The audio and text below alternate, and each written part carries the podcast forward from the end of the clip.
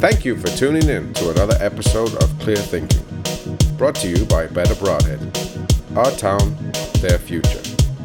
Please welcome your host, Erin Menzel. This is Erin Menzel, your host for Clear Thinking, and today I have Kimberly Hill from Southwest CAP with me. We're going to speak about recovery houses and the program itself. So, welcome to the podcast. I appreciate you coming. Thank you. Thank you, Erin. Thanks for having me. You're welcome. I appreciate it. Yeah. And first of all, let's kind of talk about what Southwest CAP is, what it stands for. Sure. So Southwest CAP is Southwestern Wisconsin Community Action Program, and they're an anti-poverty agency, and they're all over. So they're helping people all over Wisconsin, not just, we're talking about like Greene County, Iowa County, Richland County. They do a lot for anti-poverty, and they hired me for their Recovery Pathway Program, which is a program that is funded by Wisconsin Partnership Program out of UW-Wisconsin Medical School.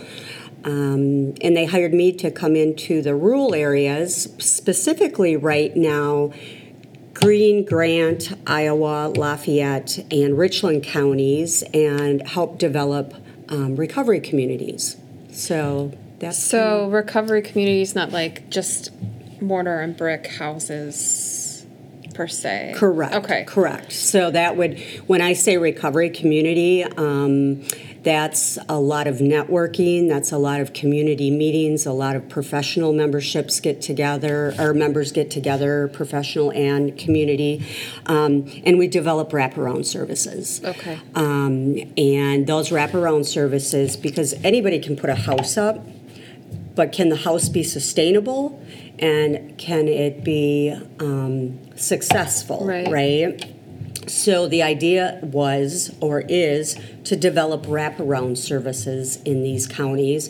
We're first starting with Iowa and Richland County, and the goal is eventually to have a male and a female home recovery house, which we are calling it the Opportunity House, in Dodgeville, Wisconsin, and then also Richland Center. But the wraparound services consist of recovery meetings, whether that be 12-step meetings, Smart Recovery, Celebrate Recovery. Everybody recovers differently. Right. So it's about having the recovery community and having that connection, because we all know community and connection are important to everyone. Yeah. So having that, and then having things like medication-assisted treatment, we're finding there's plenty of research that shows that medication-assisted treatment is helpful in long-term sustainable recovery. Okay. So it's about getting doctors waivered in those counties and able to practice medication-assisted treatment and really know what they're doing to best help the client, to best help the person struggling with addiction, especially with the opioid epidemic and things going on right now. So that's a matter of a lot of education, a lot of training, many seminars and events. And, we've been lucky enough to have a few doctors really on board. Dr. May, we got Dr. Pierce, and quite a few of the ER docs from both Richland Center right now and Dodgeville.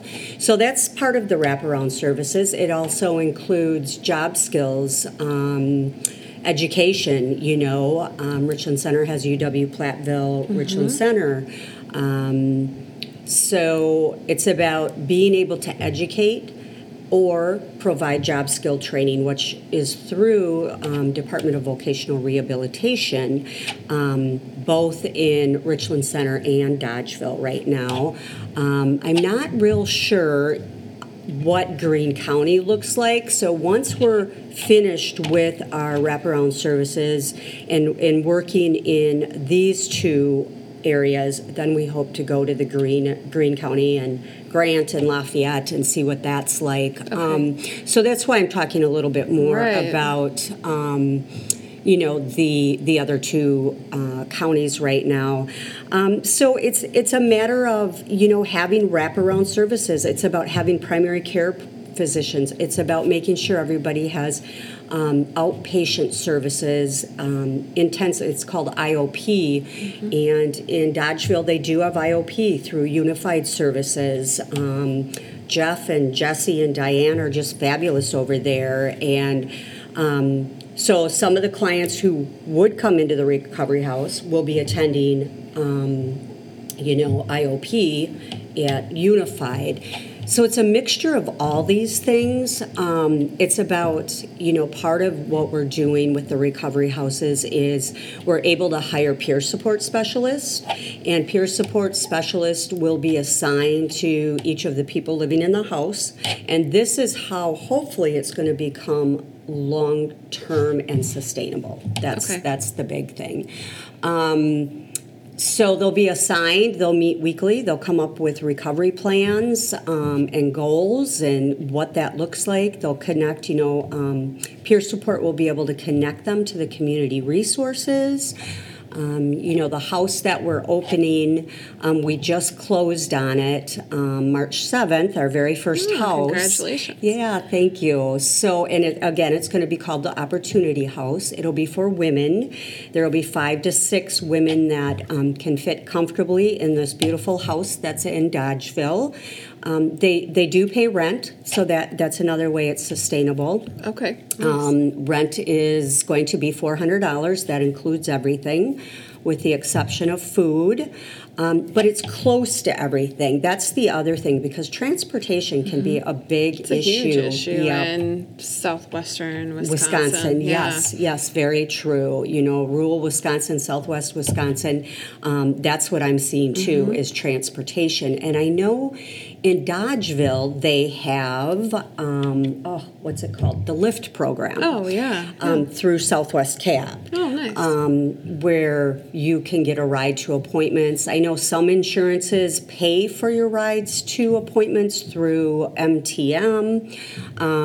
So there are choices, which are good, but that's part of those wraparound services, because if you put a house somewhere but somebody can't get to their appointments. Right, or to work, or whatever they need to do to recover. It's not going to be successful. Right. So in Dodgeville, we got the house right downtown by the courthouse, because some of our people will be in drug court.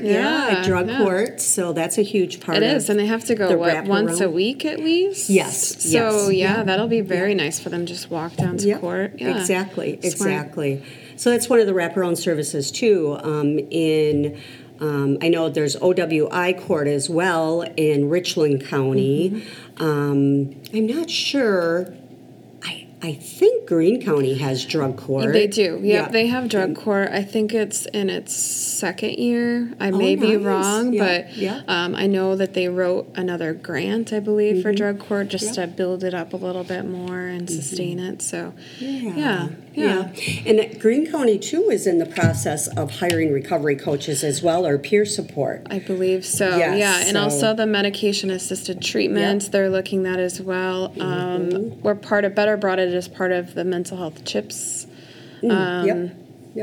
committee, or work, whatever it is. So I hear about it a lot. We don't have too much to do with it, more like support or education, but sure.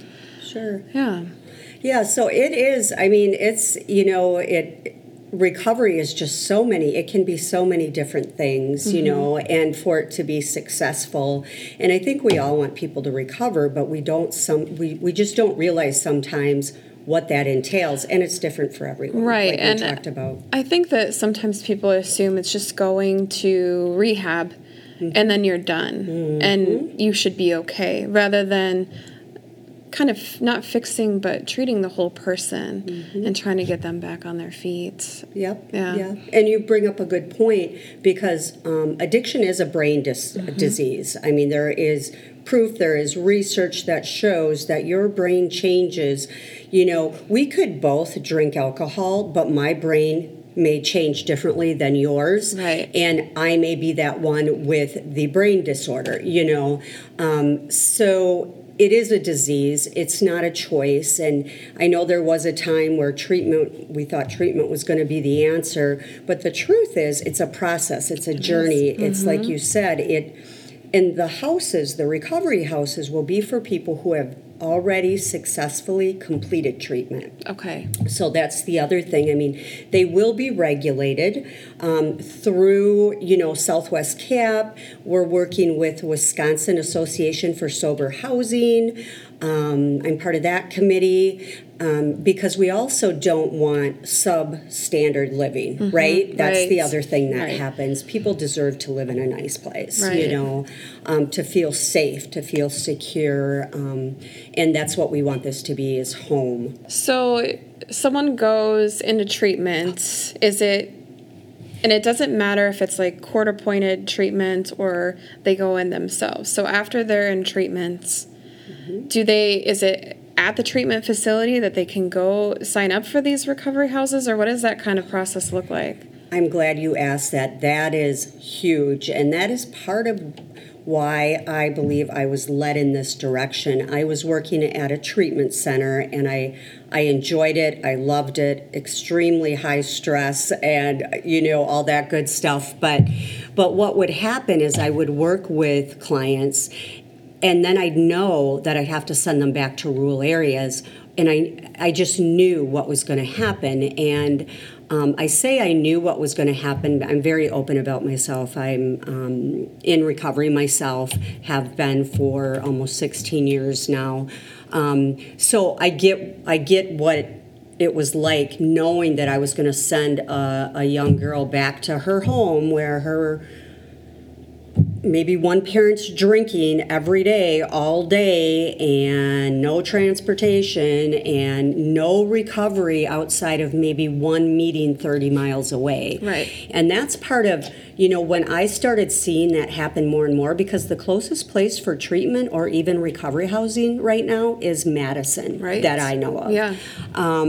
So it is. I love that you said it's about treating the whole person, and that's what happens. The hope is they go to treatment, then they transition into a recovery community. If they have a safe home environment, great, as long as they can do those other things, right. Stay involved, go to recovery events, things like that.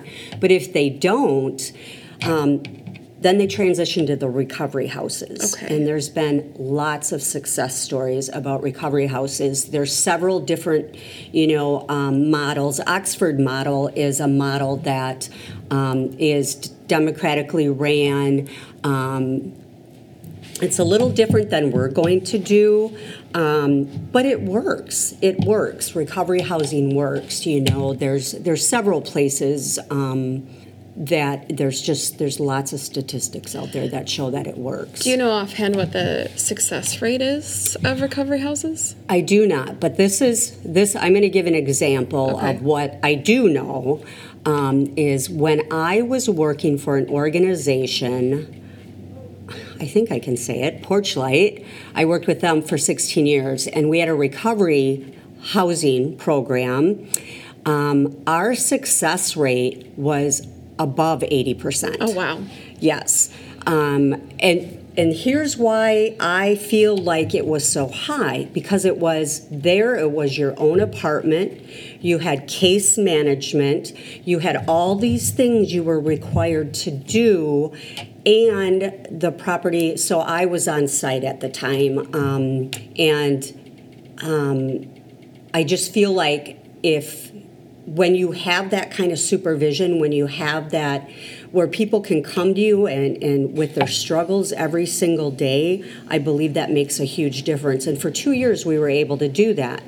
Now, unfortunately, they lost their funding. Many organizations do, and have been.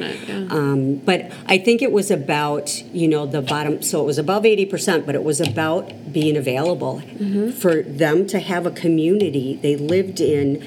There was 24 units. They were all in recovery. We had Thursday night meetings, that kind of thing. And so some of that I do want to bring to the Opportunity House. Okay. And hopefully our success rates will be just as high. Yeah. Right, yeah, right, exactly. Awesome. Yeah. So you said that you're just in Dodgeville and then Richlands? Yes. No. Okay. Yeah. So the plan is to eventually get into like Lafayette and Greene. And Grant. Do you have like a timeline of when that would be? No. Okay. No. So I wish I did, so I was hired June 11th of last year to come in to rural areas, specifically Iowa County, specifically Southwest Wisconsin. Right. And it just turned out that we decided we were going to go with whatever area was first ready, whether that be Greene County, Grant County, Dodgeville, Iowa County, Richland County, and the bottom line was Iowa County was ready first. Okay. They had everything they needed there. So I hope to have all four houses open by the end of the year. But I also hope to have the first house open by last November. Oh, right, right. Yeah. So it's a process. It's a matter, one thing, a big area that we focus on is, the first house we were able to purchase through funds from our gala that Southwest CAP has every year. And we made around, I'm kind of guessing, but around $36,000, something like that. That's great. Yeah, right. And so that'll go, and there's our sustainability as well. We purchased this. People have to pay rent. They have to pay their way. Right, we got to pay our rent. Right, yep. So as far as the timeline, it just happens that Dodgeville's first, and Richland Center will probably be next, and then, it should be next. That's our goal, because the folks in Richland Center are working so hard. It's a lot of meetings. It's a lot of community coming together, and what can I do, and how can we make this happen? So my hope, though, is to have all for, it's a 5-year grant, right? Okay. So 5 years, really we have 5 years. I would like to see the houses open by the end of the year so we have time to figure out where we're not doing things right, so we can make them better. So then when we go to the next place, then it's a matter of, hey, we know what we're doing right kind of thing. We're also in the process, Southwest CAP is in the process of writing what's called an ED2 grant. Okay. And that's for recovery coaches. Mm-hmm. So the grant is due tomorrow. Our hope is that, and that would be for southern Wisconsin, so that will be for all 5 counties, even though there may not be a recovery house up in some of those counties. Those recovery coaches can go to Southwest Wisconsin wherever, if Nancy from Greene County needs a recovery coach to come and talk with a client, we send them over. That'd be great. Right? We really do need that. Yeah. So I think we find out April 1st about that. Nice.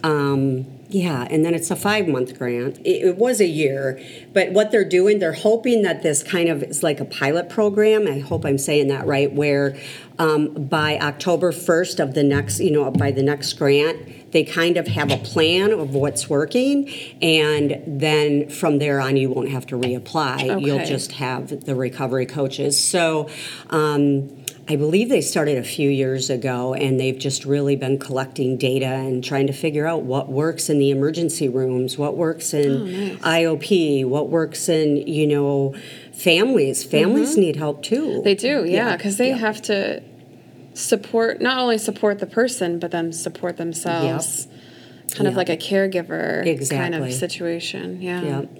Exactly. And, we will be having a grand opening. I don't know when that's going to be yet. We hope to have the Dodgeville home. We hope to have our first resident move in April 1st. We are in the process of taking donations for gently used or new items. I'm hoping some of the furniture stores, I'm going to talk to Ashley, and I'm going to talk to Steinhoffels and A1 and see if even they're just willing to put one piece of furniture in the house, Yeah. So my hope is to have our first young lady move in April 1st. That's coming up pretty quick. Right? Yeah. Right? Yeah. Yeah. Right after the grant's done. So I want to backtrack just a little bit. You were talking about the gala. So this last year you had Tom Farley, correct? Yes, we did. Which, yes. If no one knows who that is, it's brother of Chris Farley. So how important was that to Southwest CAP to be able to get him to speak at that gala? Sure. So not only did Tom speak at our gala, he also sat with me in my first interview on Channel 15, I think it was. You know, mm-hmm. he's just at ease, and I'm like nervous, like, oh my God, what do I say? You know, right. What do I do? Right. And he's just like, relax. So Tom did quite a bit for us. He really did. We are super grateful for him.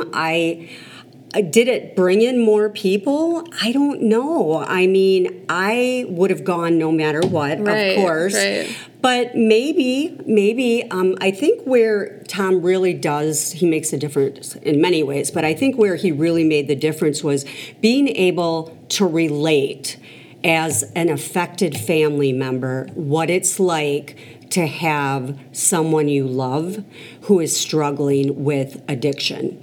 And addiction can be many things. Mm-hmm. It can be alcoholism, it can be opioids, it can be, you know, it can be marijuana, it can be anything. And I feel like that's where his presence was, you know, like we could really relate to what Tom was saying.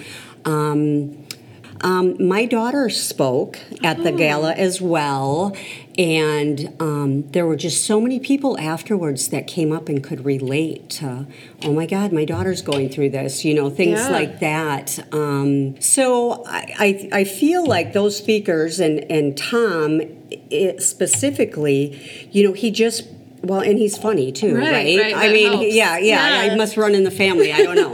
But, you know, so it does. And to have, you know, that celebrity presence, I think we all kind of like to, you know, see that. And I think, you know, one of the things, I'm from Madison. I'm from Dane County. I should say Dane County.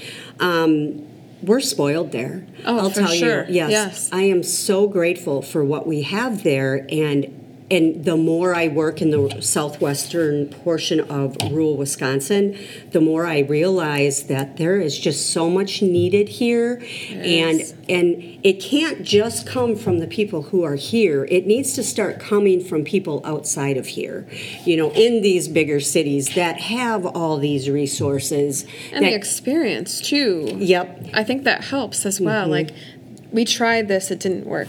Maybe you should try this over here. Right. Yeah, and the experience, well, even just talking about experience, I think that's the other thing. Like, again, it's about keeping, you know, even good clinicians mm-hmm. to come in. I know Southwest CAP is in the process. We need a psychiatric nurse, and we're willing to train the person and get them waivered in medication-assisted treatment to work in our clinic in Platteville and Dodgeville and some other places. But the problem is they come in, they stay for a little bit, and then they're gone because there's opportunity, right? Yes, I mean, higher wages, whatever it is. Yeah, that's hard to keep people in rural areas mm-hmm. employed mm-hmm. in a job like that. And that's the other struggle, mm-hmm. you know, maybe even like, maybe there should be a grant for something like that that's specifically for keeping someone who's willing to come here even for 5 years or something. You know, the grant I'm working under is a 5-year grant. I hope to stay longer, but you know, that helps individuals, you know, even with like peer support. We're going to hire peer support, and part of what we talked about is we got to be able to pay them a living wage. Mm-hmm. A lot of people are single parents, you know, whether it's mother or father. We got to pay people a living wage all over. I mean, that's a whole different podcast, right? We better not get started on that one. But, yeah, so it is, though. It's hard to keep people in the rural areas. Right, yeah, definitely when they feel that they're undervalued, you know, mm-hmm. I think that's why people move on to mm-hmm. somewhere like Madison where they're going to be paid what they feel they should be paid. Yep. Yeah. Because we all know we need money to live. We just do, right? Yeah. So. So I don't know if you know any statistics about Greene County in general, but have you seen in your experience doing this recovery house the impact that the opioid epidemic has had on rural Wisconsin. So here's where I've seen, the thing about working at a treatment center is you see it firsthand. They right. come to you. It's not that easy in southwestern Wisconsin, rural Wisconsin, because they're your neighbors. They're your daughter's best friend. They're your aunt's, husband. I mean, people don't want to be so open about it because there's so much stigma and shame with mm-hmm. that. What I've seen and what I know statistically is that, and we just posted this in our newsletter today, actually, and I was just shocked, and I can't even tell you where it came out of, but 74% of the farmers in southwest Wisconsin are affected in some way by opioid use. 74%. That's astounding. Yes.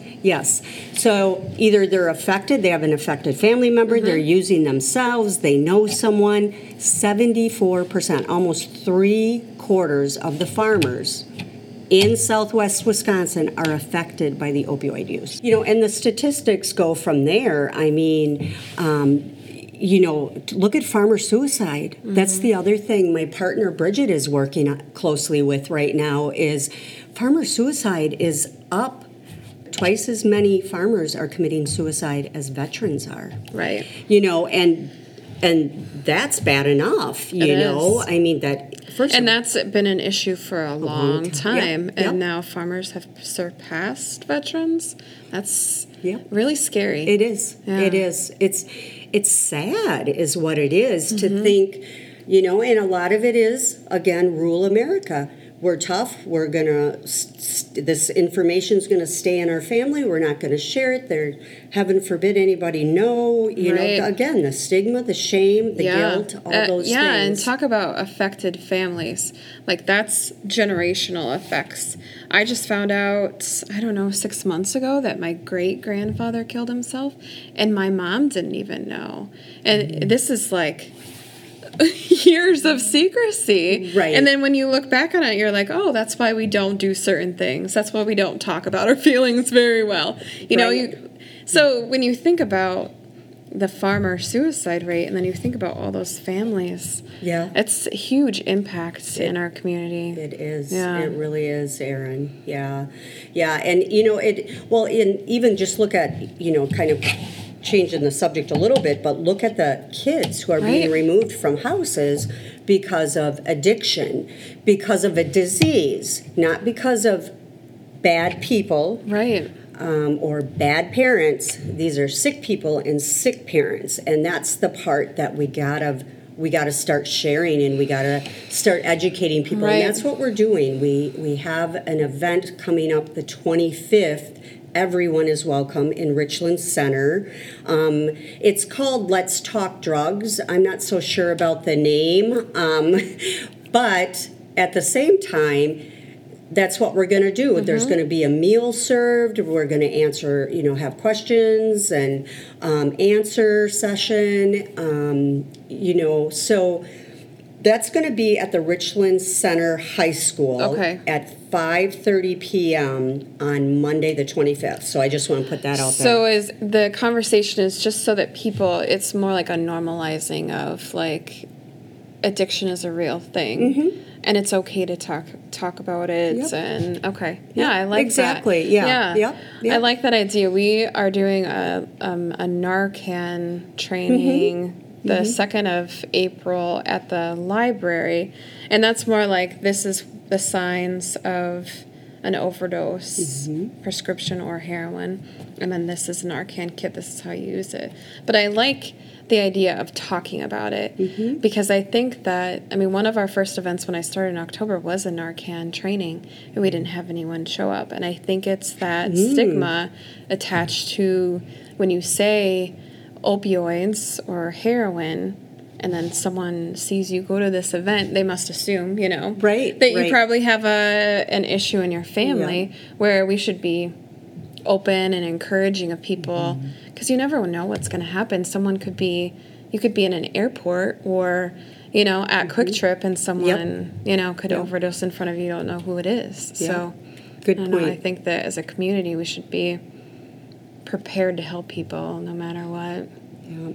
And again, you bring up a good point. You know, that's part of the issue. You know, I was talking to someone about, I think it was Flo, about who shows up to our events. The people that show up, thank God for them. You know, I'm glad they show up. Right. But start bringing those people, or the people that we need there don't show up. Right, because exactly. What if somebody sees me? Right. If I go to this training, they're going to think my son's using opioids or, yes. You know what I mean? Yep. And so that really is a good point. You know, it is about getting people there. How do you get people there? Maybe it's in, you know, and I'm finding this, like I've been thinking a little bit about this lately, especially in smaller places. You know, Dodgeville and Richland Center, to me, are okay size, right? I mean, they're definitely smaller than Madison, but then you start talking little tiny towns that... Like Broadhead. Yes, Broadhead, New Glarus. Yeah. When you start talking those little bitty towns... Mm-hmm. People don't even know they're affected. Like, they don't even know what the signs are, like you said, you know. And to have Narcan on you, to be able to save a life because you don't know, mm-hmm. is really pretty impressive. You know, it's a good idea to have that with you. I think so, too. Yeah. We were at Chicago Airport and just waiting for the bus to arrive, and I believe he was homeless, had come into the terminal to get out of the cold. And he had slumped over and then fell on the ground. And we looked at each other and we're like, does anyone have Narcan? You know, because can we even take it on a plane? I don't even know for sure. But if we would have had Narcan on us, we could have done something. I mean, he ended up getting back up. But it's a perfect situation. You never know when it's going to happen. So for this recovery house issue or what you're doing, how can, if people in Greene County are excited about this or, you know, want to be the next county that it comes to, mm-hmm. what can people do to reach out or just try to support this effort? Sure. So I think, you know, start by talking to some of your politicians. I know in Dodgeville, that's kind of where, in Richland Center, that's where we went, was right to the mayor, you know, right to the representatives. Is Todd Novak your representative here? Is this District 51? Well, Tammy's the senator. I'm trying to think of a representative. This makes me look not so bright. I think it. No, that me too. Don't feel bad, and I'm old, so I should know. Maybe somebody else knows, and can let us know. Right. You know, but for starters, you know, part of that is talking to your representatives, talking to your local board members, city council or county board. Yeah. People are more than welcome to call me, email me, write me. I would be more than happy to respond in any way I can and hopefully get some things going in Greene County. Yeah. So if you were going to write a letter, if you wanted to write a letter, you could write to Kimberly Hill, Hill, at Southwest CAP, so you can put SWCAP, and the address is 149 North Iowa Street, Dodgeville, Wisconsin, 53533. You could also go to our website if you would like to get more information, and that's www.swcap.org. You could also email me personally if you want at k.hill@southwestcap.org, so k.hill@swcap.org, or you can call me at 608-658-2275. Call, write, email. I'm open to any suggestions because I alone cannot create much. We together can. Right. You know, I love that. Take a county efforts for it to get started. It's like a village raising a kid, right? Right, mm-hmm. Exactly. And I think that can start having more conversations too at like our mental health chips mm-hmm. about the next steps, like how can we start pursuing a recovery house, because I feel like Greene County residents are a little underserved by having to go to Madison. Mm-hmm. I mean, at least if we could create, like you said, a recovery community, mm-hmm. that would be awesome. Yeah. And right now we're kind of working on a way to map out the community resources mm-hmm. for people to have support when it comes to like associations. Like you could become a member of the Lions Club. Mm-hmm. They're mm-hmm. inviting and welcome or whatever it is. But we're working with John McKnight to he's lovely. The community yes. mapping. I'm really excited about that. Yep. So, John's wonderful. Yeah. Yeah. So that's going to be, I think, later this month, the 29th, I believe. So thank you a lot for coming. It was really insightful and informative. I'm glad that we had the conversation. Yeah. Thank you for listening to another episode of Clear Thinking, brought to you by Better Broadhead. To stay up to date on the next episode, please follow us on iTunes.